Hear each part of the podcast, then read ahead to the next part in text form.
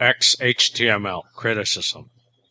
In the early 2000s, some web developers began to question why web authors ever made the leap into authoring in XHTML.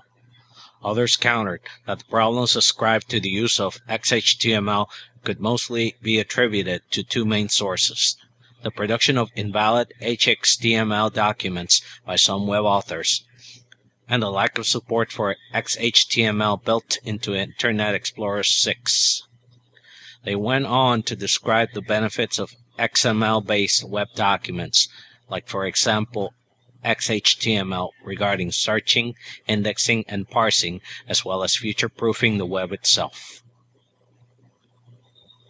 In October 2006, HTML inventor and World Wide Web Consortium chair Tim Berners Lee, introducing a major W3C effort to develop new HTML specifications, posted in his blog that the attempt to get the world to switch to XML all at once didn't work.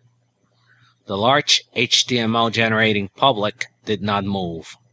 Some large communities did shift and are enjoying the fruits of well formed systems. The plan is to charter a completely new HTML group. The current HTML5 working draft says special attention has been given to defining clear conformance criteria for user agents in an effort to improve interoperability while at the same time updating the HTML specifications to address issues raised in the past few years. Ian Hickson, editor of the HTML5 specification, criticizing the improper use of XHTML in 2002, is a member of the group developing this specification and is listed as one of the co editors of the current working draft.